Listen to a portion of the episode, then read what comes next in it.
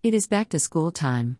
I thought I would start this school year with a pretty simple tutorial on how to create a template that you can reuse over and over again. If you have ever used Google Classroom, then there is a type of version of this already there.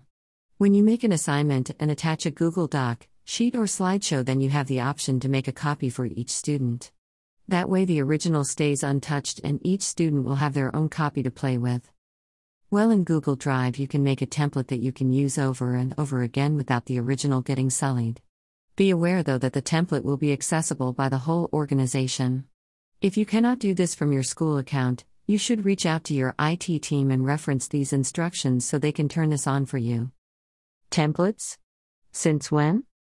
It's been there for a long time, the problem is it is not front and center when you go to Google Drive. So check out this screenshot and let me know where it is. You have to dive into a few menus in order for it to reveal itself.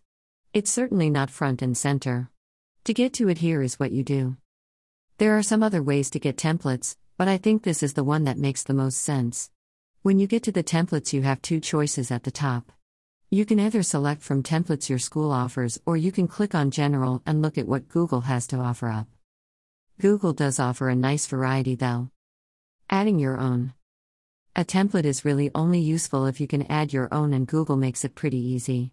When you are using your school's Google Drive template page, shown above, you will see a button to submit template. Then you get an option to select the document from your Google Drive. Keep in mind that each Google file type has their own template site. For example, if you have a Google Sheet you want to make a template, you will need to navigate to that particular website in order to submit it or to find it in the future. Third party templates? You betcha. There are sites out there with lots of templates. Basically, these are Google Doc examples that you copy into your Google Drive. Once they are there, you can then turn it into a template that you and your organization can use again and again and again. There are some sites out there that do have some nice templates that you can choose from. GooDocs is a one I found. They have lots of free templates to choose from. To find more, just do one of those fancy interweb searches I keep hearing about, and you should find more than a few to choose from.